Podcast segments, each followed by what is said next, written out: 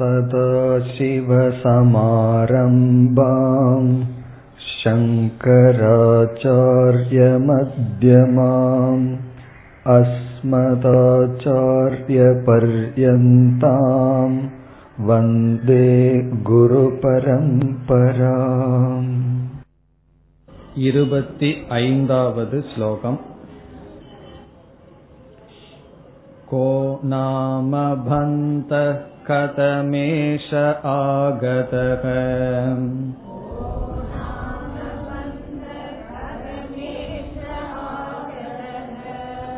கதம் பிரதிஷ்டாஸ்ய கதம் விமோக்ஷக.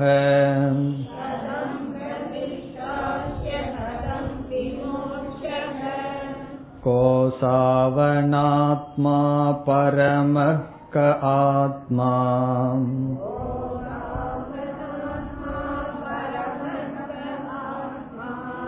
சயோர் விவேக கதமேததுச்யதாம்.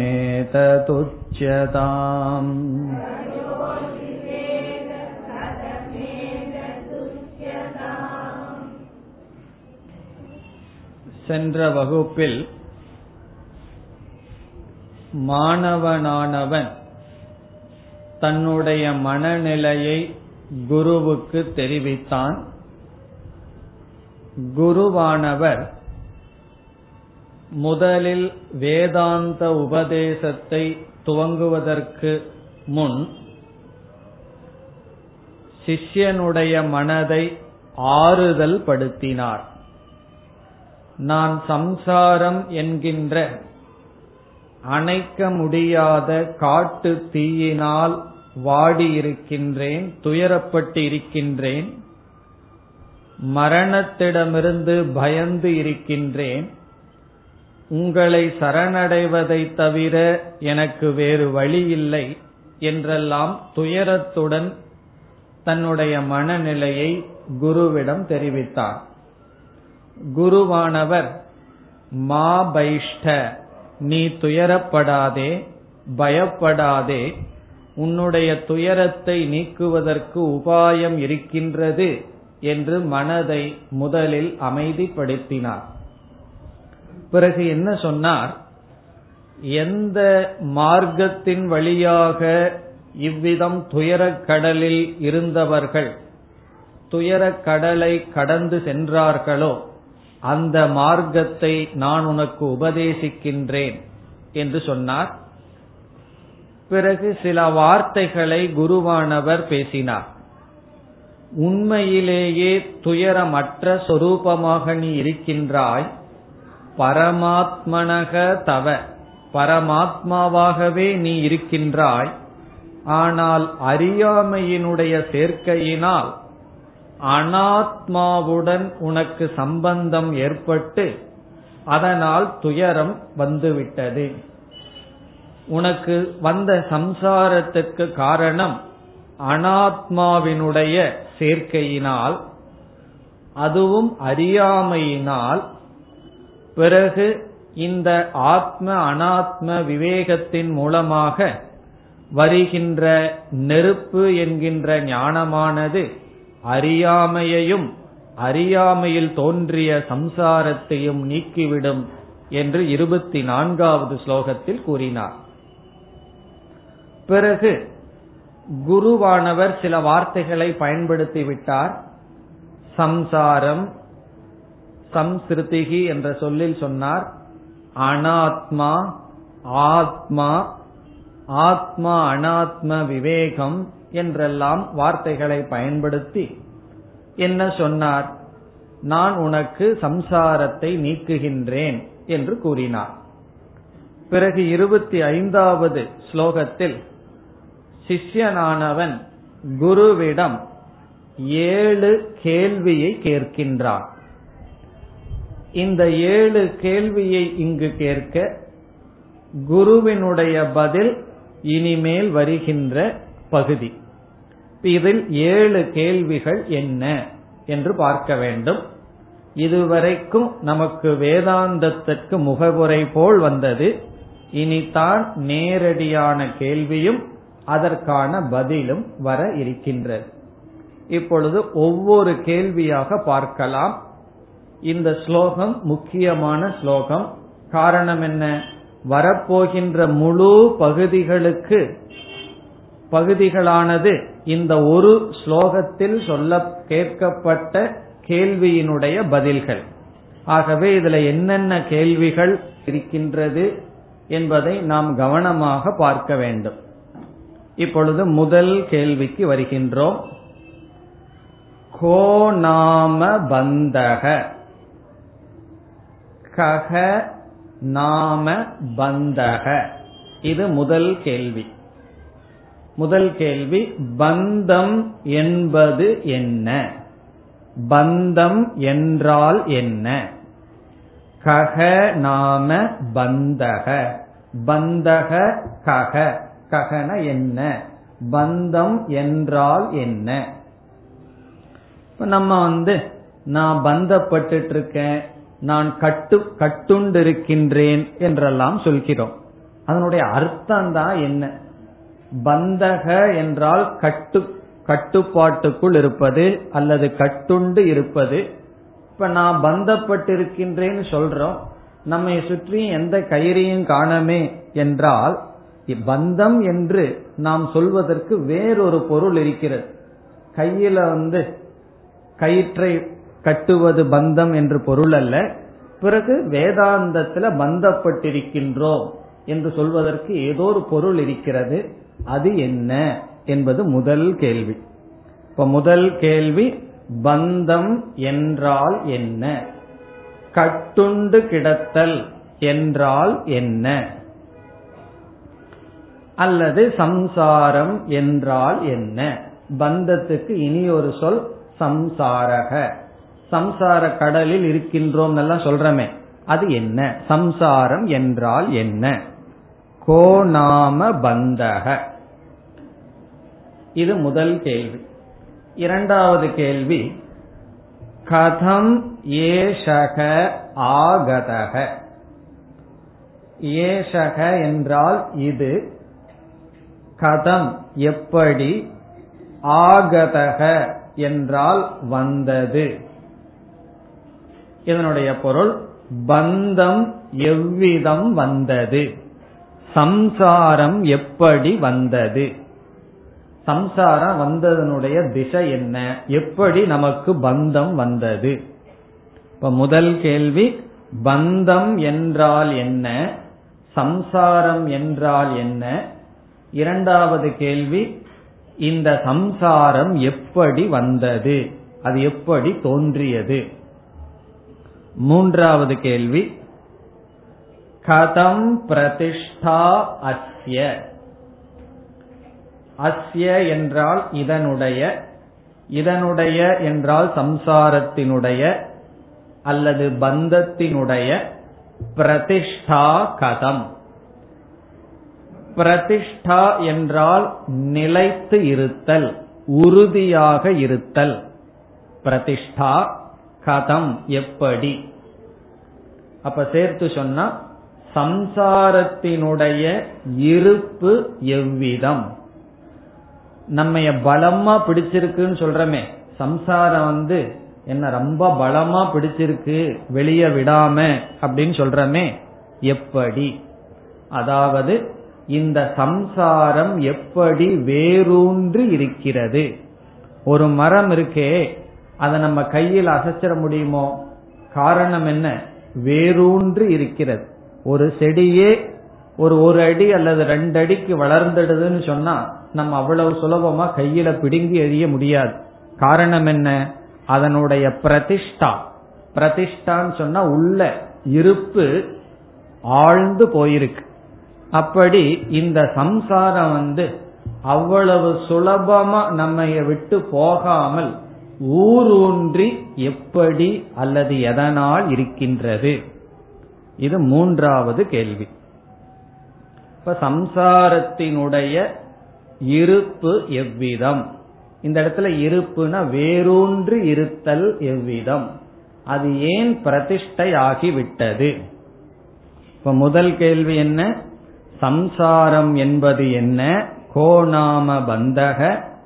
இரண்டாவது கேள்வி கதம் ஏஷ ஆகதக, இந்த துயரம் சம்சாரம்னா நம்ம துயரம்னு சொல்ல போறோம், இது எப்படி வந்தது, பிறகு இது எப்படி நிலைத்திருக்கிறது.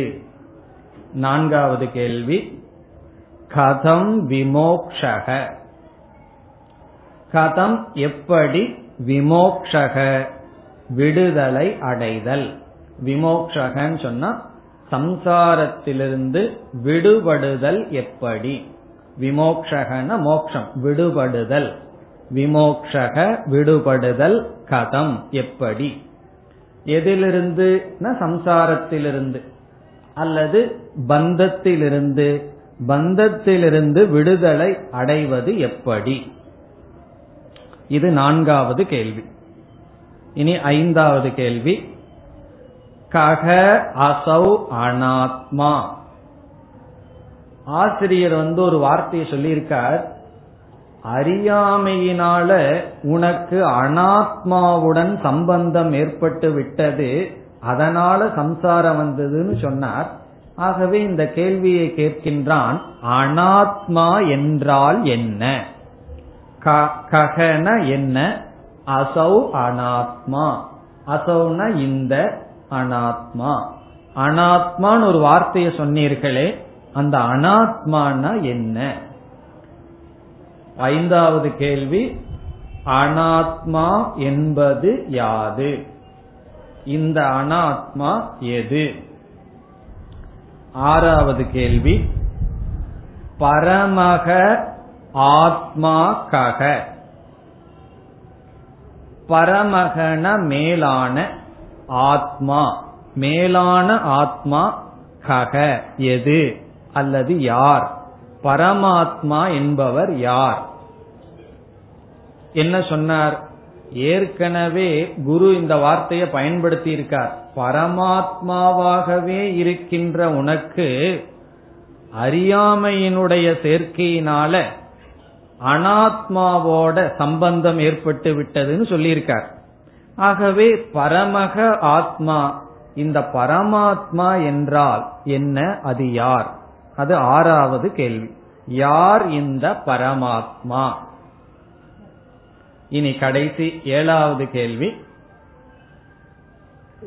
பரமாத்மாவுக்கும் அல்லது ஆத்மாவுக்கும் அனாத்மாவுக்கும் உள்ள விவேகம், பிரித்து புரிந்து கொள்ளுதல் எப்படி.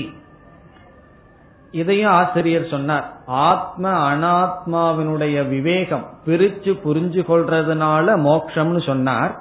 ஆகவே அந்த கேள்வியை கேட்கின்றான், எவ்விதத்தில் ஆத்மாவையும் அனாத்மாவையும் பிரித்து புரிந்து கொள்வது. அது நான்காவது வரியில் தயோகோ விவேகக கக, தயோகோ என்றால் அந்த இரண்டினுடைய, இங்கு அந்த இரண்டினுடைய என்பது ஆத்மா அனாத்மா என்ற இரண்டு தத்துவங்கள், ஆத்மாவினுடைய அனாத்மாவினுடைய விவேகக என்றால் பிரித்து புரிந்து கொள்ளுதல், ஆத்மாவையும் அனாத்மாவையும் பிரித்து புரிந்து கொள்ளுதல் கதம் எப்படி. இப்ப கடைசி கேள்வி என்ன, ஆத்ம அனாத்ம விவேகம் என்றால் என்ன, ஆத்மாவையும் அனாத்மாவையும் பிரித்து புரிந்து கொள்ளுதல் எப்படி. இவ்விதம் ஏழு கேள்வியை கேட்டுட்டு சிஷ்யன் கூறுகின்றான், ஏதத் உச்யதாம், ஏதத்துன்னு சொன்னா இவை, இவைகளை உச்யதாம் சொல்லுங்கள், இந்த ஏழு கேள்விக்கு பதில் கூறுங்கள் என்று சிஷ்யனானவன் குருவிடம் கேட்கின்றான். ஏதத் உச்யதாம், இதை கூறுங்கள். இப்ப இந்த ஸ்லோகத்துல ஏழு கேள்விகள் இருக்கின்றது. இனி இந்த ஏழு கேள்விக்கும் வருகின்ற பதில் தான் முழு விவேக சூடாமணி. இந்த ஏழு கேள்வியை மீண்டும் பார்த்தால், பந்தம் அல்லது சம்சாரம் என்றால் என்ன, பந்தம் எவ்விதம் வந்தது, பந்தம் எப்படி நிலைத்திருக்கின்றது, பந்தத்திலிருந்து எப்படி விடுதலை அடைதல், அனாத்மா என்றால் என்ன, ஆத்மா என்றால் என்ன, ஆத்ம அனாத்மாவினுடைய விவேகம் பிரித்து புரிந்து கொள்ளுதல் என்றால் என்ன? ஏதத் உச்யதாம், இதை கூறுங்கள். உச்சியதாம்னா ஆசிரியராகிய நீங்கள் கூற வேண்டும், உங்களால் இது கூறப்படட்டும். இப்ப இந்த இருபத்தி ஐந்தாவது ஸ்லோகத்தில் இவ்விதம் கேள்வியை கேட்டான். இனி குருவானவர் பதிலை துவங்குகின்றார். அடுத்த ஸ்லோகம் யத் போத்தவ்யம் தத் தவேதானீம்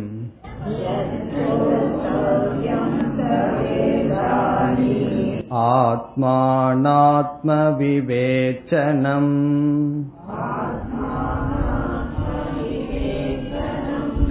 ததுச்யதே மயா சம்யக்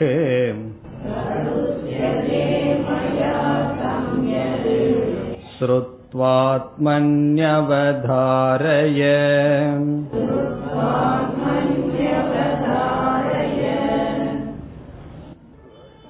இனி குருவினுடைய கடமை என்ன?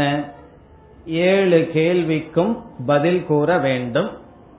பதில் கூறுவதற்கு முன் இந்த இருபத்தி ஆறாவது ஸ்லோகத்தில் நீ எதை தெரிந்து கொள்ள வேண்டுமோ அதையை இப்பொழுது நான் சொல்கின்றேன், கவனமாக கேட்டு மனதில் கொள்ள வேண்டும் என்ற எச்சரிக்கையுடன் உபதேசத்தை துவங்குகின்றார். நேரடியாக ஸ்லோகத்திற்குள் செல்லலாம். எது போத்தவ்யம், எது என்றால் எந்த தத்துவமானது, போத்தவ்யம் அறியத்தக்கதோ, அறியப்பட வேண்டுமோ, எது எந்த ஒன்று போத்தவ்யம் ஒருவனால் அறியப்பட வேண்டுமோ, தவ தவ என்றால் உனக்கு, உனக்கு அறியப்பட வேண்டியதாக எது இருக்கின்றதோ எப்பொழுது, இதானி, இதானி என்றால் இப்பொழுது, இப்பொழுது உனக்கு அறியப்பட வேண்டியதாக எது இருக்கின்றது என்றால் அது எதுன்னு ஆசிரியர் சொல்றார், ஆத்ம அனாத்ம விவேச்சனம், ஆத்மாவுக்கும் அனாத்மாவுக்கும் உள்ள வேறுபாடு உள்ள விவேகம், ஆத்ம அனாத்ம விவேச்சனம். விவேச்சனம்னா பிரித்து புரிந்து கொள்ளுதல். உன்னால் இப்பொழுது அறியப்பட வேண்டியது என்னவென்றால் ஆத்மாவுக்கும் அனாத்மாவுக்கும் உள்ள வேற்றுமை, வேறுபாடு. என்ன சொல்றார் ஆசிரியர்? தது உச்யதே மயா, மயா என்றால் என்னால், தது உச்சதே அது சொல்லப்படுகின்றது. இப்பொழுது உன்னால் எது அறியப்பட வேண்டுமோ அந்த அறியப்பட வேண்டியதான ஆத்ம அனாத்ம விவேகமானது என்னால் இப்பொழுது சொல்லப்படுகின்றது. பிறகு எப்படி ஆசிரியர் சொல்ல போறாராம்? சம்யக்கு, சம்யக்னா நான் தெளிவாக சொல்கின்றேன். சம்யக்ங்கிற சொல்லுக்கு நன்றாக தெளிவாக என்று பொருள். இந்த சொல்ல ரெண்டு இடத்துல சேர்த்து புரிந்து கொள்ள வேண்டும். சம்யக் உச்சதே, நான் நன்கு சொல்கின்றேன் என்று ஒரு பொருள். பிறகு அடுத்த வார்த்தையிலையும் இதை சேர்த்து கொள்ள வேண்டும், சம்யக் ஸ்ருத்வா. ஸ்ருத்வா என்றால் கேட்டு, நீ நன்கு இதை கேட்க வேண்டும். அதாவது தெளிவாகவும் முறையாகவும் நன்கும் இதை நான் உனக்கு கூறுகின்றேன், நீயும் நன்கு கேட்க வேண்டும். ஸ்ருத்வா என்று என்றால் கேட்டு, ஆத்மனி அவதாரய, ஆத்மனி என்றால் உன்னிடத்தில், அவதாரய நிலைப்படுத்திக் கொள். என்ன, இதை கேட்டுட்டு விட்டு விடுகின்ற விஷயம் அல்ல. எத்தனையோ விஷயத்தை நம்ம படிக்கிறோம், கேட்கிறோம், அதெல்லாம் நம்ம மனசுல வச்சுக்கிறது கிடையாது. நியூஸ் பேப்பர் டெய்லியும் படிக்கிறோம், விஷயங்களை டெய்லியும் கேட்டுட்டு இருக்கோம். அதையெல்லாம் மனதில் பதிய வச்சுக்குவோமா என்ன? கேட்டுருவோம், அதை விட்டுறோம். அது விடணும், கேட்காம இருக்கிறது நல்லது. அப்படி கேட்டுட்டாலும் அடுத்த நாளுக்குள்ள அதை விட்டுறணும். ஆனா இந்த விஷயம் அப்படி இல்லை. கேட்டு ஆத்மனி என்றால் உனக்குள் என்று பொருள், அவதாரய என்றால் நிலைப்படுத்திக் கொள். காரணம் என்னன்னா, சில சமயங்கள் எல்லாம் வேதாந்தம் கேட்கறதுக்கு வாய்ப்பு அவ்வளவு சுலபமா கிடைக்காது.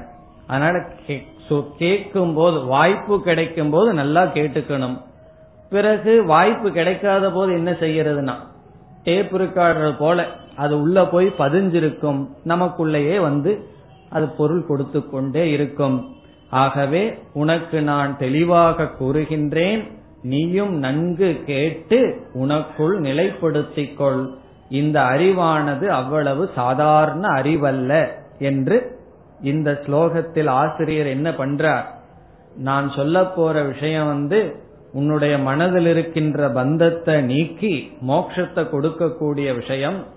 அவ்வளவு அலட்சியமாக இதை நீ கேட்க கூடாது என்று தான் இனிமேல் பேசப்போகின்ற கருத்தினுடைய முக்கியத்துவத்தை போதித்து அவனுடைய கவனத்தை ஈர்த்து பிறகு பேசுகின்றார்.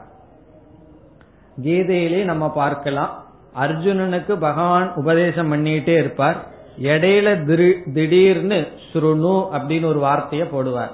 ஸ்ருணு என்றால் கேள் அப்படின்னு சொல்லுவார். அர்ஜுனன் ஏற்கனவே கேட்டுட்டு தானே இருக்கான், பிறகு எதுக்கு கேள் என்று சொல்றதுன்னா, இப்பொழுது ஒரு முக்கியமான கருத்து சொல்ல போறேன், கவனமாக கேள், உன்னுடைய மனம் சிதறடையாமல் இந்த கருத்தை கேட்க வேண்டும். காரணம் என்ன, இந்த ஒரு கருத்தை தெரிஞ்சிட்டதனால மோட்சம், இந்த ஒரு கருத்தை தெரியாததனால பந்தம்.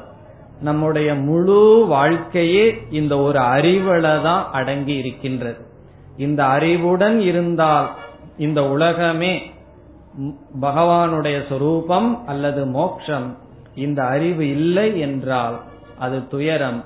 ஆகவே கவனமாக கேள் என்று இந்த ஞானத்தினுடைய பெருமையுடன் ஆசிரியர் ஆரம்பம் செய்கின்றார்.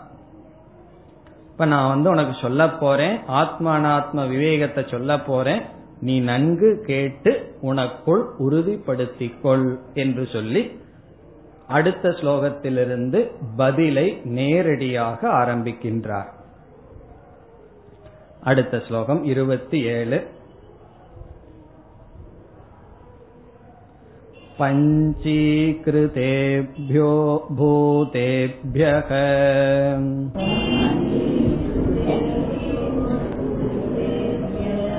ஸ்தூலேப்ய பூர்வகர்மணாம் சமுத்பன்னமிதம் ஸ்தூலம்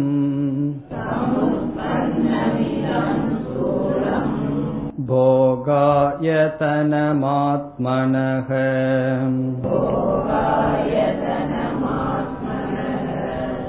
அவஸ்தா ஜாகரஸ்தஸ்ய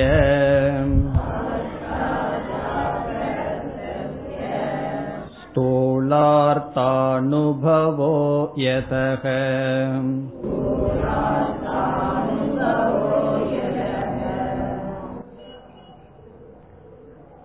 ஏழு கேள்வி கேட்கப்பட்டதை நாம் பார்த்தோம். முதல் கேள்வி, இரண்டாவது கேள்வி என்று நாம் வரிசைப்படுத்தி ஏழு கேள்விகளை பார்த்தோம். ஆனால் ஆசிரியர் சிஷ்யன் கேட்ட முதல் கேள்விக்கு முதல் பதில் சொல்கின்றார் என்ற கணக்கில் செல்லவில்லை. முதலில் ஐந்தாவது கேள்விக்கு பதில் கூறுகின்றார். ஐந்தாவது கேள்வி என்ன என்றால், அனாத்மா என்றால் என்ன? கஹ அசௌ அனாத்மா என்பது ஐந்தாவது கேள்வி. அந்த ஐந்தாவது கேள்விக்கு ஆசிரியர் முதலில் பதில் சொல்கிறார். பிறகு ஆறாவது கேள்விக்கு இரண்டாவது பதில் சொல்வார். ஆசிரியருடைய பதில் எப்படி அமைஞ்சிருக்குன்னா, சிஷ்யனுடைய ஐந்தாவது கேள்விக்கு முதல் பதில், பிறகு ஆசிரியர் சொல்ல போகின்ற இரண்டாவது பதில் சிஷ்யனுடைய ஆறாவது கேள்விக்கு, அதற்கு பிறகு வரிசையாக செல்வார். ஆசிரியருடைய மூன்றாவது பதில் சிஷ்யனுடைய முதல் கேள்வி, ஆசிரியருடைய நான்காவது பதில் சிஷ்யனுடைய இரண்டாவது கேள்வி என்ற வரிசைப்படி செல்ல இருக்கிறார். இப்ப ஆசிரியர் முதல்ல ஐந்தாவது கேள்விக்கு எடுத்துட்டு பதில் சொல்ல போறார். பிறகு ஆறாவது கேள்விக்கு பதில் சொல்லுவார். பிறகு சிஷ்யன் கேட்ட விதத்தில் வரிசையாக பதில் வர இருக்கின்ற நாம இங்க வந்து ஐந்தாவது கேள்வி என்ன என்றால் அனாத்மா என்றால் என்ன என்பது பதில். அதற்கு ஆசிரியர் பதில் சொல்ல போறார். அந்த பதில பார்ப்பதற்கு முன் ஒரு சிறிய விசாரத்துடன் தான் இந்த பதிலுக்குள் நாம் செல்ல முடியும். வேதாந்தத்தினுடைய ஆரம்பம் இது. ஆகவே ஒரு சிறிய விசாரத்தை செய்து பிறகு இந்த கேள்விக்கான பதிலுக்குள் செல்லலாம். நாம் இப்ப செய்ய போற விசாரம் என்னன்னு சொன்னா, ஆசிரியருடைய பதில புரிந்து கொள்வதற்காக மேற்கொள்கின்ற ஒரு சிறிய விசாரம். எப்பொழுதெல்லாம் நான் நான் என்று நாம் சொல்லி வருகின்றோமோ அந்த நான் என்று சொல்கின்ற நமக்கு சாஸ்திரத்தில் ஜீவர்கள், ஜீவக என்பது ஒரு பெயர். இப்ப நம்ம எல்லாம் சாஸ்திரம் என்ன சொல்கின்றது, ஜீவராசிகள், ஜீவர்கள் என்று சொல்கிறது. எவைகளெல்லாம் உயிரோடு வாழ்ந்து உணவை உட்கொண்டு இனப்பெருக்கத்தை செய்து கொண்டிருக்கின்றதோ அவைகளுக்கெல்லாம் ஜீவர்கள் என்று பெயர். அது மரம் செடி கொடி ஆகட்டும், மனிதனாகட்டும், தேவர்களாகட்டும், யாராகட்டும் ஜீவர்கள். இப்ப நம்ம வந்து ஜீவர்கள் என்று நாம் கூறுகின்றோம். நம்ம மற்ற மிருகங்களை எல்லாம் விட்டுருவோம். இப்ப நம்மைய மட்டும் எடுத்துக்குவோம். மனிதர்களாக இருக்கின்ற நாம் ஜீவர்கள்.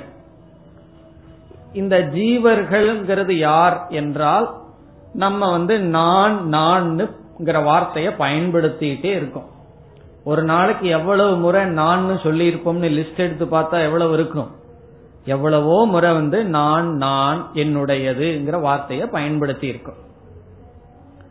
எப்பொழுதெல்லாம் ஒரு சொல்ல நம்ம பயன்படுத்துறோமோ அந்த சொல்லுக்கு பொருள் தெரியாம நம்ம பயன்படுத்துவோமா? ஒரு சொல்ல நம்ம பயன்படுத்துறோம் அப்படின்னா அந்த சொல்லுக்குரிய பொருளினுடைய அறிவுடன் தானே பயன்படுத்த முடியும். அந்த சொல்லுக்குரிய பொருளினுடைய அறிவே இல்லாம அந்த சொல்ல நம்ம பயன்படுத்தவே முடியாது. அப்படி பயன்படுத்தினா என்ன கேட்போம்? அந்த சொல்ல பயன்படுத்தி இதுக்கு என்ன அர்த்தம் அப்படின்னு கேட்போம். அப்படி நான் நான் ஒரு சொல்ல பயன்படுத்தி கொண்டிருக்கோமே, அந்த நான்கிற சொல்லுக்கு என்ன அர்த்தம் என்பது இப்பொழுது கேள்வி. நம்ம காலையிலிருந்து சாயந்தரத்து வரைக்கும், தூங்குற வரைக்கும், தூங்கினாலும் கனவுலையும் நான் நான்கிறது தொடர்ந்து வந்துட்டு இருக்கு. அந்த நான்கிறதுக்கு அர்த்தம் என்ன? அந்த நான்கிற சொல்லத்தான் ஜீவன் என்று சொல்லப்படுகிறது. அந்த நான்கிறதுக்கு என்ன அர்த்தத்தை நம்ம புரிஞ்சு வச்சிருக்கோம் அப்படின்னு இப்ப பார்க்கலாம். பிறகு அதுக்கு சாஸ்திரம் என்ன அர்த்தம் கொடுக்க போகுதுன்னு பிறகு பார்க்கிறோம். நாம வந்து நான் நான் சொல்லிக் கொண்டிருக்கும் போது என்ன அர்த்தத்தோட பயன்படுத்துகின்றோம் என்றால், யாருமே நான் ஜடஸ்வரூபமானவன் அப்படின்னு புரிந்து கொள்வதில்லை. யாராவது எனக்கு வந்து மனதுக்குள்ள புத்தி சில சமயம் சரியா வேலை செய்யலாம், சரியா வேலை செய்யாம போகலாம். ஆனா ஒரு ஜடமானவன், கல் மண்ணை போன்று ஜடமானவன் யாராவது புரிந்து கொள்கிறார்களா? யாரும் அப்படி புரிந்து கொள்வதில்லை. இப்ப நான்கிற சொல்லுக்கு நாம என்ன அர்த்தத்தை புரிஞ்சிருக்கோம்னு சொன்னா, ஒரு அறிவை உடைய, உணர்வை உடைய ஒருவன். இப்ப நான்கிற சொல்லுக்கு ஒரு அறிவு, ஒரு உணர்வு, அதத்தான் சாஸ்திரத்துல சைத்தன்யம், சித் என்றெல்லாம் சொல்லப்படுகிறது. அது அடங்குகிறது. நான் சொல்லும் போது ஒரு அறிவை உடையவன், உணர்வை உடையவன் என்ற அர்த்தமும் அதில் இருக்கின்றது. பிறகு இனி ஒன்னு இருக்கு. நான் நடக்கின்றேன், நான் பேசுகின்றேன், நான் இத்தனை கிலோ இருக்கேன் இப்படி எல்லாம் சொல்லும் பொழுது நான்கிற சொல்லுக்கு என்ன அர்த்தம் இருக்கு? நம்முடைய உடலும் நான்கிற சொல்லுக்கு பொருளாக இருக்கிறது. இப்ப நம்முடைய உடல், நம்முடைய ஸ்தூல உடல், நாம பார்த்து அனுபவிக்கப்படுகின்ற உடலும் நான்கிற சொல்லுக்கு பொருளா இருக்கு. பிறகு வந்து நான் ரொம்ப துயரப்பட்டு இருக்கேன், நான் ரொம்ப சுகமா இருக்கேன்னு சொல்லும் பொழுது மனதுன்னு நமக்கு ஒண்ணு இருக்கு. அந்த மனதுல வர்ற சுக துக்கமெல்லாம் என்னுடைய சுரூபமாகவே நான் உணர்ந்து வருகின்றேன். ஆகவே நான்கிற சொல்லுக்கு அதற்குள்ள இருக்கிற ஒரு அறிவு சுரூபமான ஒன்றும், பிறகு இந்த உடலும் சேர்ந்து பொருள்பட்டு வருகின்றது. இப்ப எப்பொழுதெல்லாம் நான் நான் சொல்றேனோ அப்பொழுதெல்லாம் ஒரு அறிவு அதற்குள்ள இருக்கு, பிறகு உடலும் சேர்ந்து கலந்திருக்கின்றது. இதுதான் நான் சொல்லுக்கு நாம் புரிந்து கொண்டுள்ள அர்த்தம், பொருள். இனி கொஞ்சம் சாஸ்திரத்தினுடைய நிலைக்கு போவோம். சாஸ்திரம் நமக்கு என்ன உபதேசம் செய்கிறது என்று இப்பொழுது போவோம். சாஸ்திரம் என்ன செய்கின்றது? நம்ம இரண்டு அம்சமாக சாஸ்திரம் முதலில் பிரிக்கின்றது. இப்ப நம்மையே டெஸ்ட் டியூப்ல போட்டு பிரிக்கிறோம்னு வச்சு அர்த்தம், ரெண்டா பிரிச்சறோம். இப்ப சாஸ்திரம் வந்து நம்மை ஆராய்ச்சி பண்ணுது. அதனாலதான் சில பேர் என்ன நினைப்பார்கள், வேதாந்தம் அல்லது சாஸ்திரம் எல்லாம் எழுபது வயசுக்கு மேல வச்சுக்கலாம் அப்படின்னு நினைப்பார்கள். அது வந்து வேற ஏதாவது ஒன்ன பற்றி பேசுதுன்னு சொன்னா எழுபது வயசுக்கு மேல வேற ஒன்னு அடையிறதுக்கு இல்ல, சரி அதை பத்தி கேட்டுக்கலாம் தெரிஞ்சுக்கலாம்னு நினைக்கலாம்.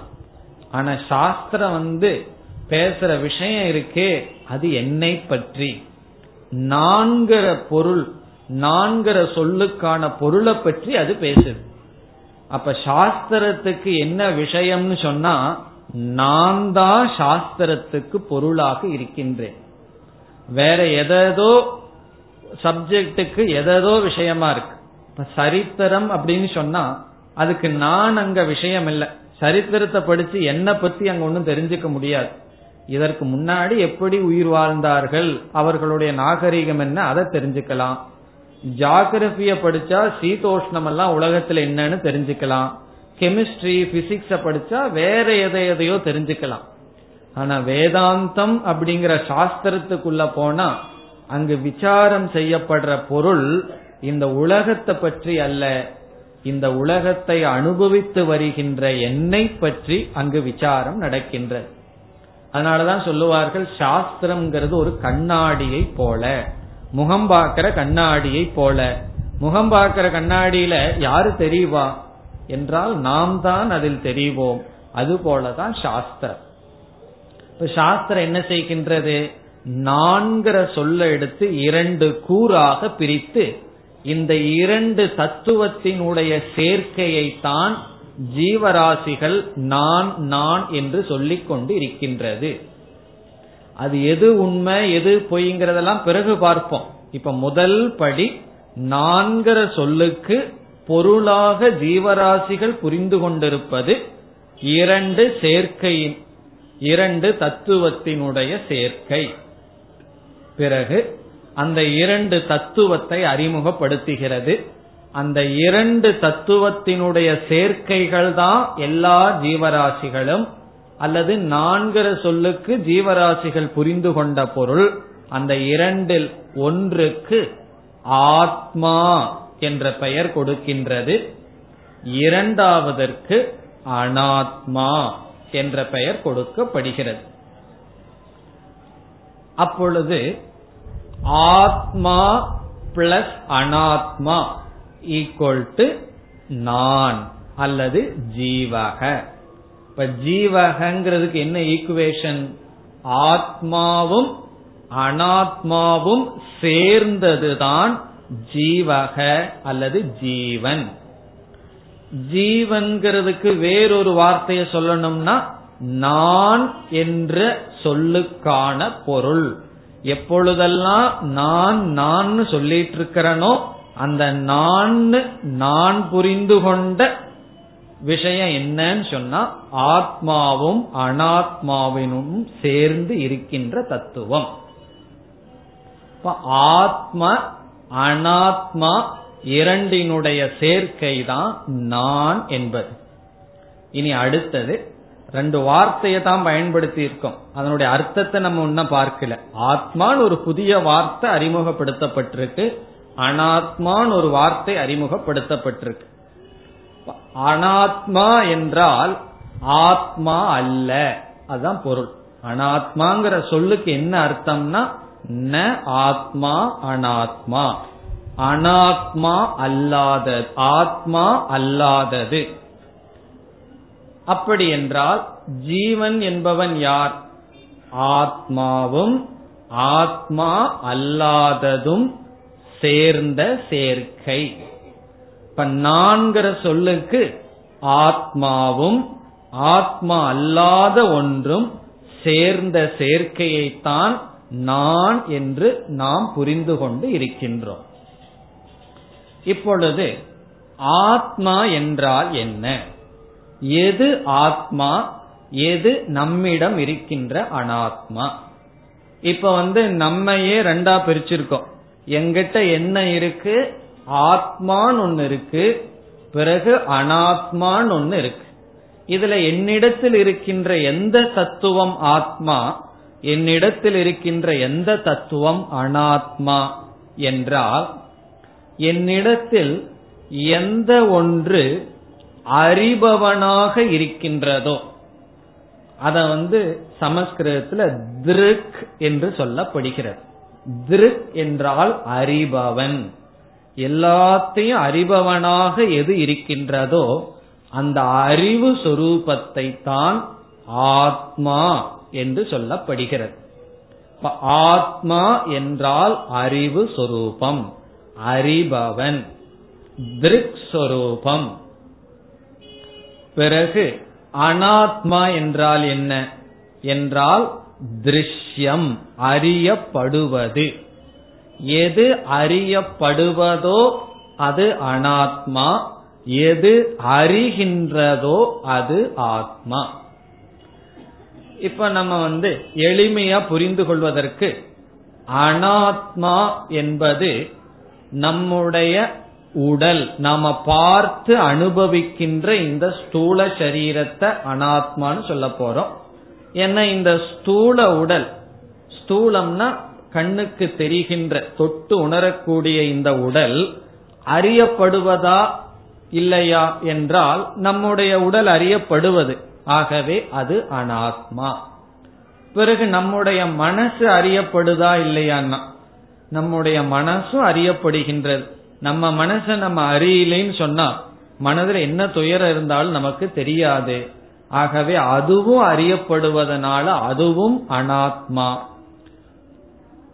இவ்விதம் நம்முடைய உடல், நம்முடைய மனம் இவைகளெல்லாம் அனாத்மா. உடல் ஷரீரம் அனாத்மா. பிறகு எவனொருவன் இந்த உடலுக்குள் இருந்து அறிந்து கொண்டிருக்கின்றானோ அவன் ஆத்மா. ஆத்மாவினுடைய லட்சணம் என்ன? அறிபவன், அறிவு சுரூபமானவன். இந்த இடத்துல அறிவு சுரூபமானவன் சொன்னா ஒருவரிடம் ஒரு கேள்வியை கேட்கிறோம், உங்களுக்கு வந்து தமிழ் தெரியுமா அப்படின்னு சொல்லி அவர் சொல்றார் எனக்கு தெரியும். பிறகு வேறொரு லாங்குவேஜ் மொழியை சொல்லி சமஸ்கிருதம் தெரியுமா அல்லது வந்து ஜெர்மன் லாங்குவேஜ் தெரியுமான்னு கேட்கிறோம், அவர் சொல்றார் தெரியல அப்படின்னு சொல்றார். இப்ப அவருக்கு வேறொரு மொழியை பற்றிய அறியாம இருக்கு.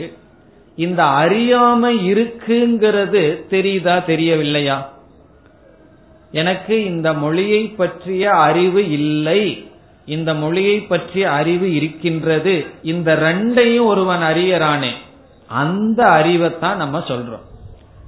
அப்ப அறிபவன் சொன்னா நான் எதெல்லாம் புத்தியில அறிஞ்சு வச்சிருக்கிறனோ அதைய பிரகாசப்படுத்திட்டு ஒன்னு இருக்கு.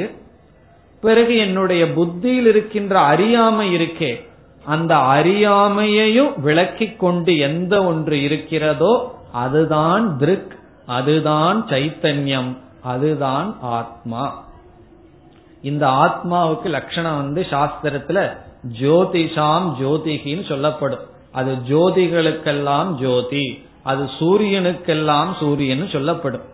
காரணம் என்னன்னு சொன்னா, சூரியன் வந்து எல்லா இடத்தையும் பிரகாசப்படுத்திரும், ஆனா ஒரு இடத்தை பிரகாசப்படுத்தார். எதைய தெரியுமோ, இருளை சூரியன் பிரகாசப்படுத்தார், இருட்டை வந்து சூரியன் காட்டார். ஆனா நாம் இருளையும் தெரிஞ்சுக்கிறோம், வெளிச்சத்தையும் தெரிஞ்சுக்கிறோம். நம்முடைய அறிவானது இருளையும் பிரகாசப்படுத்துகிறது. இது இருளாக இருக்கிறதுங்கிற அறிவு நமக்கு வருது. அப்ப அந்த இருளையும் இருக்குன்னு காட்டுறது நம்முடைய அறிவு, இந்த இடத்துல வெளிச்சம் இருக்குன்னு காட்டுறது நம்முடைய அறிவு.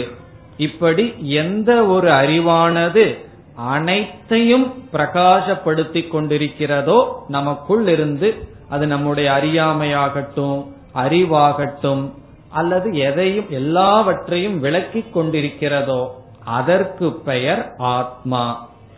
எது விளங்கப்படுகிறதோ, அதுவும் இந்த உடல் தான், நம்முடைய ஸ்தூல உடல், நம்முடைய மனம், இது அனாத்மா. இதிலிருந்து என்ன சொல்லலாம், எது சைத்தன்ய சொரூபமா இருக்கோ இதத்தான் சைத்தன்யம் சொல்றது, சேதனம்னு சொல்றது. பிறகு எது ஜடமா இருக்கோ அது அனாத்மா. இப்ப அறிபவன் ஆத்மா, அறியப்படுவது அனாத்மா. சேதனமாக இருப்பது ஆத்மா, ஜடமாக இருப்பது அனாத்மா. இனி ஒன்னு, இந்த ஆத்மா வந்து ஒன்றாக இருக்கின்றது, அனாத்மா பலவாக இருக்கின்றது. இந்த ஆத்மா வந்து ஒன்றுதான், ஆனால் அனாத்மா பலவாக இருக்கிறது. ஏன்னா நம்முடைய உடலிலேயே கை கால்ங்கிற வேற்றுமை இருக்கு, மனதுக்குள்ள விதவிதமான வேற்றுமைகள் பலவாக துவைதமாக உள்ளது. பிறகு சாஸ்திரம் இனி ஒன்னு சொல்லுது, இந்த அறிவு சொரூபமான ஆத்மா வந்து மாற்றமடையாமல் இருக்கின்றது. ஆனா இந்த அனாத்மான்னு சொல்ற உடல் இருக்கின்றதே, அது மாறிக்கொண்டே இருக்கின்றது. இத வந்து நிர்விகாரக என்று சொல்லப்படும். மாற்றம் அடையாமல் இருப்பதை நிர்விகாரம், விகாரம்னா மாறுதல், நிர்விகாரம்னா மாறாமல் இருக்கின்றது. பிறகு சவிகாரம்னா மாறிக்கொண்டே இருக்கின்றது. நாம வந்து குழந்தையா இருந்தோம், பிறகு இளமை பருவத்திற்கு வருகின்றோம், பிறகு முதுமை பருவத்திற்கு வருகின்றோம். இந்த மூன்றையும் ஒருவன் உள்ள இருந்து அறிஞ்சிருக்கான்னு சொன்னா, அவன் கண்டிப்பாக மாறாமல் இருக்க வேண்டும். அவன் மாறாமல் இருந்தால்தான் மாறுகின்ற ஒன்றுக்கு சாட்சியாக இருக்க முடியும். இப்ப வந்து இந்த கோயில்ல ஒருவர் உட்கார்ந்திருக்கார், காலையிலிருந்து சாயந்தரத்துக்குள்ள எத்தனையோ பேர் வந்து செல்கிறார்கள். அவருக்கு வந்து யார் காலையிலிருந்து சாயந்தரத்து வரைக்கும் வந்து சென்றார்கள் சொல்ல முடியும் என்றால், அவர் வந்து செல்லவில்லை, அவர் மாறாம இங்க இருந்திருந்தாதான் மாற்றங்களை அவர் கூற முடியும். அப்படி இந்த உடல்ல வர்ற அனைத்து மாற்றத்தையும் ஒருவன் தொடர்ந்து கூறிக்கொண்டிருக்கின்றான் என்றால், அவன் மாறாதவன். பிறகு இந்த உடல் மாறிக்கொண்டு இருக்கின்றது. இப்போதைக்கு இவ்வளவு போதும், இதற்கு மேல் பிறகு பார்க்கலாம். ஆகவே நான்கிற சொல்லுக்கு இப்பொழுது ரெண்டு அர்த்தம் இருக்கு. ரெண்டு தத்துவத்தினுடைய சேர்க்கைய நான் நான்கிற சொல்லுக்கு பொருளா புரிஞ்சு வந்துட்டு இருக்கோம். ஒன்று ஆத்மா, இனி ஒன்று அனாத்மா. இங்கு அனாத்மா என்று நாம் கூறப்படுவது நம்முடைய உடல், பார்த்து அனுபவிக்க கூடிய உடலுக்கு சாஸ்திரத்துல ஸ்தூல சரீரம் என்று சொல்லப்படுகிறது. நம்முடைய உடலுக்கு ஸ்தூல சரீரம், சரீரம்னா உடல், ஸ்தூலம் சொன்னா கண்ணுனால பார்த்து அனுபவிக்க கூடிய நம்முடைய உடல். இந்த உடல் அனாத்மா. பிறகு நம்முடைய மனசு இருக்கு. நம்முடைய மனச பார்க்க முடியுமா என்றால் முடியாது. அப்படி பார்க்க முடியாட்டியும் மனசு நமக்கு இருக்குங்கிறது தெரியுது, அதுல சந்தேகம் கிடையாது. ஆனாலும் அது நமக்கு பார்க்க முடியாத காரணத்தினால் நம்முடைய மனதை சாஸ்திரம் சூக்ஷ்ம சரீரம் என்று சொல்கிறது. இப்ப நம்முடைய மனதுக்கு சூக்ஷ்ம சரீரம்னு பேரு. சூக்ஷ்மம்னா ரொம்ப சூக்ஷ்மமா இருக்கு, கண்ணுக்கு தெரியாமல் நுண்ணியதாக இருக்கிறது. பிறகு இந்த உடல் ஸ்தூல சரீரம். பிறகு சாஸ்திரம் இனி ஒரு சரீரத்தையும் பேசுது. இந்த ஸ்தூல சரீரம் சூக்ஷ்ம சரீரம்னு ரெண்டு நமக்கு தெரிஞ்சாலும் கூட எந்த ஒன்று உற்பத்தி ஆகணும்னு சொன்னா அது தானாக்கள திடீர்னு உற்பத்தி ஆகாது. இப்போ ஒரு இடத்துல ஒரு மரத்தை பார்க்கிறோம், அந்த மரம் வந்து உற்பத்தி ஆகி அந்த இடத்துல மரமா இருக்குன்னு சொன்னா கண்டிப்பா நம்ம எதை ஏற்றுக்கொள்றோம், அதற்கு ஒரு விதை இருந்திருக்கு, அந்த விதையிலிருந்து மரம் வந்து இப்பொழுது இருக்கிறதுங்கிறத நம்ம ஏற்றுக்கொண்டுதான் ஆகணும். அப்படி இல்லைன்னு வச்சுக்குவோமே, விதையும் வேண்டாம் திடீர்னு மரம் இருக்குன்னு சொன்னா அப்ப நான் உங்களிடம் இந்த இடத்துல சொல்லலாம், இந்த இடத்துல ஒரு ஆணை இருக்குன்னு சொல்லலாம்.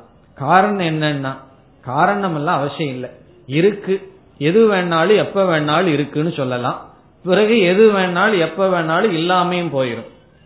அப்படி ஒரு விவஸ்தைய நம்ம பார்க்கறது இல்ல, உலகத்துல ஒரு சீரா இருக்கிறத பார்க்கிறோம்.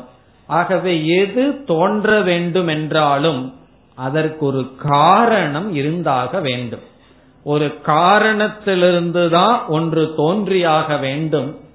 எப்படி மரங்களுக்கு விதை காரணமா இருக்கோ அப்படி நம்முடைய சூக்ஷ்மமான மனம் என்ற உடலுக்கும் ஸ்தூலமான உடலுக்கும் காரணமான ஒரு உடல் இருந்தாக வேண்டும். அதை சாஸ்திரம் காரண சரீரம் என்று சொல்கிறது. இப்ப காரண சரீரம் என்றால் நம்முடைய மனதும் நம்முடைய உடலும் தோன்றுவதற்கு காரணமாக ஒரு உடல் இருந்திருக்கிறது, விதையை போல. அது காரண சரீரம். என்னைக்குமே ஒரு படைப்பு எப்படின்னு சொன்னா காரண நிலையிலிருந்து சூக்ஷ்மமா வந்து சூக்ஷ்ம நிலையிலிருந்து ஸ்தூலமாக உற்பத்தி ஆகும். இப்போ ஒரு பானை உற்பத்தி ஆகுதுன்னு சொன்னா பானைய செய்பவன் முதல்ல மனசுக்குள்ள பானைய படைச்சிருவான். அந்த பானை உருவாவதற்கு களிமண், அதை செய்பவன்கிற காரணம் தேவை. அந்த காரணமே திடீர்னு பானையா வந்துடாது. அவன் என்ன செய்வான், முதல்ல இப்படி ஒரு பானை செய்ய வேண்டும்னு மனதிற்குள் சூக்ஷ்மமான பானையை உற்பத்தி செய்வான். பிறகு ஸ்தூலமான பானை வெளிவரும். அதே போல ஒரு ஆர்டிஸ்ட் வந்து ஒரு படம் வரைகிறார்னு சொன்னா முதல்ல ஒரு படத்தை பார்த்தோம்னா இத வரையறதுக்கு ஒரு காரணம் இருந்தா இருக்க வேண்டும். அந்த காரணம் வந்து திடீர்னு அந்த படமா வந்துடாது. முதல்ல மனதுக்குள் வரைவார், பிறகு அது வெளியில் வரையப்படும். இவ்விதம் பார்த்தால் இந்த உலகத்துல ஸ்தூலமா எதெல்லாம் தெரியுதோ அதற்கு முன்னாடி சூக்ஷ்மமான ஒரு தத்துவம் இருக்கு. சூக்ஷ்மமான நிலைக்கு முன்னாடியும் காரணமான தத்துவம் இருக்க வேண்டும். இப்ப மூணு ஸ்டெப் இருக்கு, காரணம், சூக்ஷ்மம், ஸ்தூலம். காரணமான நிலையிலிருந்து சூக்ஷ்மமான நிலை, சூக்ஷ்மமான நிலையிலிருந்து ஸ்தூலமான நிலைங்கிறது தான் இந்த உலகத்துல நாம பார்த்து வருகின்றோம். பிறகு சாஸ்திரம் என்ன சொல்கின்றது, ஒவ்வொரு ஜீவராசிகளுக்கும் மூன்று உடல்கள் இருக்கின்றது, மூன்று ஷரீரம் இருக்கின்றது. ஒன்று காரண ஷரீரம், இரண்டாவது சூக்ஷ்ம ஷரீரம், மூன்றாவது ஸ்தூல ஷரீரம். காரண ஷரீரம் என்பது காரண நிலையில் இருப்பது, சூக்ஷ்ம சரீரம் என்பது காரணத்திலிருந்து சூக்ஷ்மமாக தோன்றிய நம்முடைய மனம், ஸ்தூல சரீரம் என்பது நாம் அனுபவிக்கின்ற இந்த உடல். இப்பொழுது இந்த ரெண்டு சரீரம் நமக்கு எளிமையா புரிஞ்சிடும். ஸ்தூல சரீரம்னா என்ன, நம்ம பார்த்து அனுபவிக்கிறோம், ரொம்ப எளிமையா புரிஞ்சிருவோம். சூக்ஷ்ம சரீரம்னா என்னன்னா ஆரம்பத்துல புரியாத மாதிரி இருக்கும். நம்ம மனசுதான் சூக்ஷ்ம சரீரம். இந்த உடலை எப்படி ஸ்தூல சரீரம்னு சொல்றோமோ அப்படி நம்முடைய மனசையே ஒரு உடல்னு சொல்றோம். அந்த மனசுதான் சூக்ஷ்ம சரீரம். இந்த ரெண்டு எளிமையா புரிஞ்சிடும். காரணம் என்னன்னா அனுபவிக்க கூடியது. காரண சரீரம்ங்கிறத நான் ஒன்னு பார்க்கலையே அனுபவிக்கலையேன்னு தோணலாம். அதனாலதான் அதற்கு பேரு காரண சரீரம். அதனுடைய லட்சணத்தை நம்ம பார்க்க போறோம், அப்பொழுது புரிந்து கொள்வோம். இப்பொழுது வந்து என்னமோ புதுசா ஒரு வார்த்தை தான் இருக்கு, அது பொருள் இல்லாம இருக்குன்னு நமக்கு தோன்றும். அது அப்படியே இருக்கட்டும், அந்த இடத்துக்கு வரும்போது அதிகமாக பார்ப்போம். இப்பொழுது இங்க ஆசிரியர் என்ன செய்கின்றார்? அனாத்மா என்றால் என்ன என்பது கேள்வி. அதற்கு பதிலா என்ன சொல்ல போறார்? ஒவ்வொரு ஜீவனும் ஆத்மா அனாத்மாவினுடைய சேர்க்கை. இங்கு அனாத்மா என்பது மூன்று ஷரீரந்தான் அனாத்மா அப்படின்னு சொல்ல போற. இப்ப நம்ம எப்படி ஆரம்பிச்சோம்? நான் நான் ஒரு சொல்ல பயன்படுத்திட்டு இருக்கோம்.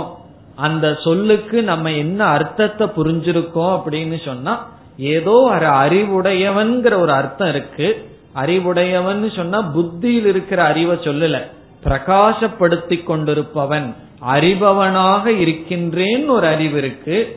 பிறகு இந்த உடல் இருக்கின்றது, நாம என்ன செய்து விட்டோம்னு சொன்னா அறிபவனாக இருக்கின்ற ஆத்மாவையும் அறியப்படுகின்ற இந்த மூன்று உடலையும் கலந்து வேறுபாடு தெரியாமல் நான் என்று புரிந்து கொண்டு இருக்கின்றோம். இது சரியா தப்பாங்கிறது பிறகு பார்ப்போம்.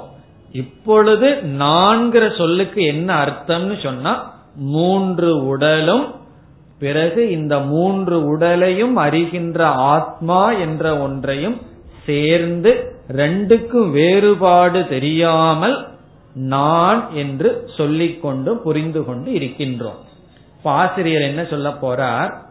இந்த அனாத்மா என்றால் என்னன்னு நீ கேட்டாய். இந்த அனாத்மா என்பது ஜீவர்களுடைய மூன்று சரீரம். அது மட்டுமல்ல, எதெல்லாம் அறியப்படுதோ எதெல்லாம் ஜடமா இருக்கோ அதெல்லாம் அனாத்மாதான். அப்படி பார்க்கையில இந்த உலகம் முழுவதும் அனாத்மா, அறிபவன் ஒருவன்தான் ஆத்மா, அது ஒன்றாக இருக்கின்றது, அறிகின்ற தத்துவந்தான் ஆத்மா. எதெல்லாம் அறியப்படுதோ, பிறகு நம்ம சொல்லலாம் எத்தனையோ கோளகங்கள் இருக்கு, எத்தனையோ லோகங்கள் இருக்கு. இப்ப நம்ம பார்க்கின்ற ஸ்டார் நட்சத்திரங்களுக்கு பிறகு எத்தனையோ பார்க்க முடியாதது இருக்கே, அது அனாத்மாவா ஆத்மாவானா? எதெல்லாம் பார்க்க முடியுமோ, எதெல்லாம் பார்ப்பதற்கு யோக்கியமா இருக்குமோ அதெல்லாம் அனாத்மாதான். பார்க்க கூடியதாக அறியக்கூடியதாக எவைகளெல்லாம் உண்டோ அவைகளெல்லாம் அனாத்மா. ஆனால் இங்கு ஆசிரியர் என்ன பண்றார்? அனாத்மாங்கிற சொல்லுக்கு உலகத்தை விட்டுறார். விட்டுட்டு மூன்று உடலை மட்டும் எடுத்துக் கொள்கின்றார்.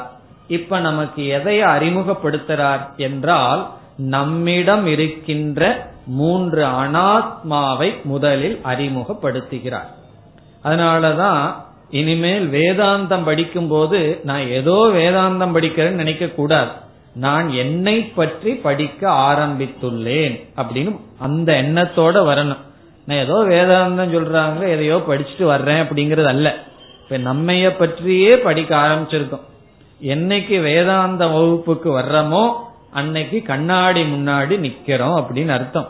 இதுக்கு முன்னாடி தான் நின்று இருக்கிறேன்னு சொல்றேன் சொன்னா, இதுக்கு முன்னாடி நின்று எதைய பார்த்திருக்கோம்? வெறும் ஸ்தூல சரீரத்தை தான் பார்த்து பவுடரை தான் அப்படி இருக்கிறமே தவிர, இப்பொழுது என்னதை பார்க்க போறோம்? நம்முடைய ஸ்தூல சூக்ஷ்ம காரண சரீரத்தை பார்த்து, பிறகு இதுவரைக்கும் பார்த்து தெரிந்து கொள்ளாத ஒன்றை சாஸ்திரம் நமக்கு காட்ட போகிறது. கடைசியில் ஒரு பெரிய ஆச்சரியமா இருக்கு. காரணம் என்னன்னா, சாஸ்திரம் இவ்வளவு கஷ்டப்பட்டு என்ன தேன காட்டுச்சேன்னா நம்மையத்தான் காட்டணும். காரணம், என்னத்தான் நான் தெரியாமல் இருக்கின்றேன். சாஸ்திரம் என்ன செய்கின்றது? நம்மை நமக்கு அறிமுகப்படுத்துகின்றது. இப்ப நம்மை அறிமுகப்படுத்தும் போது முதல்ல காரணத்திலிருந்து ஆரம்பிச்சா ரொம்ப கஷ்டம் புரிந்து கொள்வது. அதனால ஸ்தூலத்திலிருந்து ஆரம்பிக்க வேண்டும். அதனால இப்ப நம்ம படிச்சோமே இருபத்தி ஏழாவது ஸ்லோகம். இந்த இருபத்தி ஏழாவது ஸ்லோகம் என்ன சொல்லுதுன்னா நம்முடைய ஸ்தூல சரீரத்தை அறிமுகப்படுத்துகின்றது. இது ரொம்ப சாதாரண விஷயம்தான், நம்ம உடலை பற்றி இதுல வந்து பேசப்பட்டிருக்கு. நம்முடைய உடல் அனாத்மாவினுடைய ஒரு பகுதி. இப்ப அனாத்மாவில மூன்று சேர்ந்தது அனாத்மா. ஸ்தூல சரீரம், சூக்ம சரீரம், காரண சரீரம்னு மூன்று உடலும் சேர்ந்து அனாத்மா என்று சொல்லப்படுகிறது. இந்த மூன்றையும் அனுபவிப்பவன் அல்லது பார்ப்பவன், அறிவு ரூபமாக இருப்பவன் ஆத்மா என்று சொல்லப்படுகிறது. இப்ப உங்க மனதுல நன்கு பதிய வேண்டிய விஷயம் என்னன்னு சொன்னா, இந்த மூன்று உடலும், இதை அனுபவிக்கின்ற, இதை பார்க்கின்ற ஆத்மா, இந்த இரண்டும் வேறுபாடு தெரியாமல் கலந்து நான் என்று நாம் புரிந்து கொண்டு இருக்கின்றோம். இந்த சாஸ்திரம் என்ன செய்ய போகுது, இந்த ரெண்டையும் பிரிச்சு இதுல உண்மையான நான்கிறது யாரு, நீ பொய்யா புரிஞ்சிட்டு இருக்கிற நான்கிறது எதுங்கிற அறிவை கொடுக்க போகுது. அதற்கு முன்னாடி எப்படி புரிஞ்சுக்கிறோம், இந்த மூன்று உடல், ஸ்தூல சரீரம், நம்முடைய மனம்ங்கிற சூக்ஷ்ம சரீரம், பிறகு காரண சரீரம் ஒன்னு இருக்கு. இந்த மூன்று உடலும் இந்த மூன்று உடலை பிரகாசப்படுத்துகின்ற ஆத்மாவும் சேர்ந்து நான் நான் என்று புரிந்து கொள்கின்றோம். இங்கு நம்முடைய ஸ்தூல உடலை பற்றி பேசுகிறார். ஸ்தூல உடல் தானே எனக்கு தெரியுமேன்னு சொல்லலாம், இருந்தாலும் இந்த ஸ்தூல உடலை பற்றியே நமக்கு சில தெரியாத விஷயங்களை சொல்ல போறார். எப்படி சொல்ல போறார்னா, இந்த ஸ்தூல சரீரம் எப்படி தோன்றியது, எதிலிருந்து தோன்றியதுன்னு சொல்ல போறார். அதுக்கு என்ன பதில் சொல்ல போறார்னா, இந்த பஞ்சபூதங்களிலிருந்து தான் தோன்றியதுன்னு சொல்ல போறார். நாம் அனுபவிக்கின்றமே வெளியிருக்கின்ற பஞ்சபூதங்களினுடைய சேர்க்கதான் ஸ்தூல சரீரம் சொல்லுவார். பிறகு பஞ்சபூதங்கள்ல தான் ஸ்தூல சரீரம்னா ஒவ்வொருவருக்கும் ஒவ்வொரு விதமா ஸ்தூல சரீரம் இருக்கே, ஒவ்வொரு ஜீவராசிகளுக்கும் ஒவ்வொரு விதமான ஸ்தூல சரீரம் இருக்கே, எல்லா ஸ்தூல சரீரங்களும் பஞ்சபூதமா இருந்தா ஏன் வேற்றுமைன்னு வரும்போது வேறொரு கருத்தை அறிமுகப்படுத்த போறார். பூர்வ கர்மனா, அவரவர்களுடைய கர்ம வினைக்கு தகுந்தாற்போல் பஞ்சபூதங்கள் கூடி மனித சரீரம், மிருக சரீரம், நல்லா அந்த சரீரத்துல வேறுபாடு இருக்குன்னு சொல்லி ஸ்தூல சரீரத்தை பத்தி சில கருத்தை சொல்ல போகிறார்.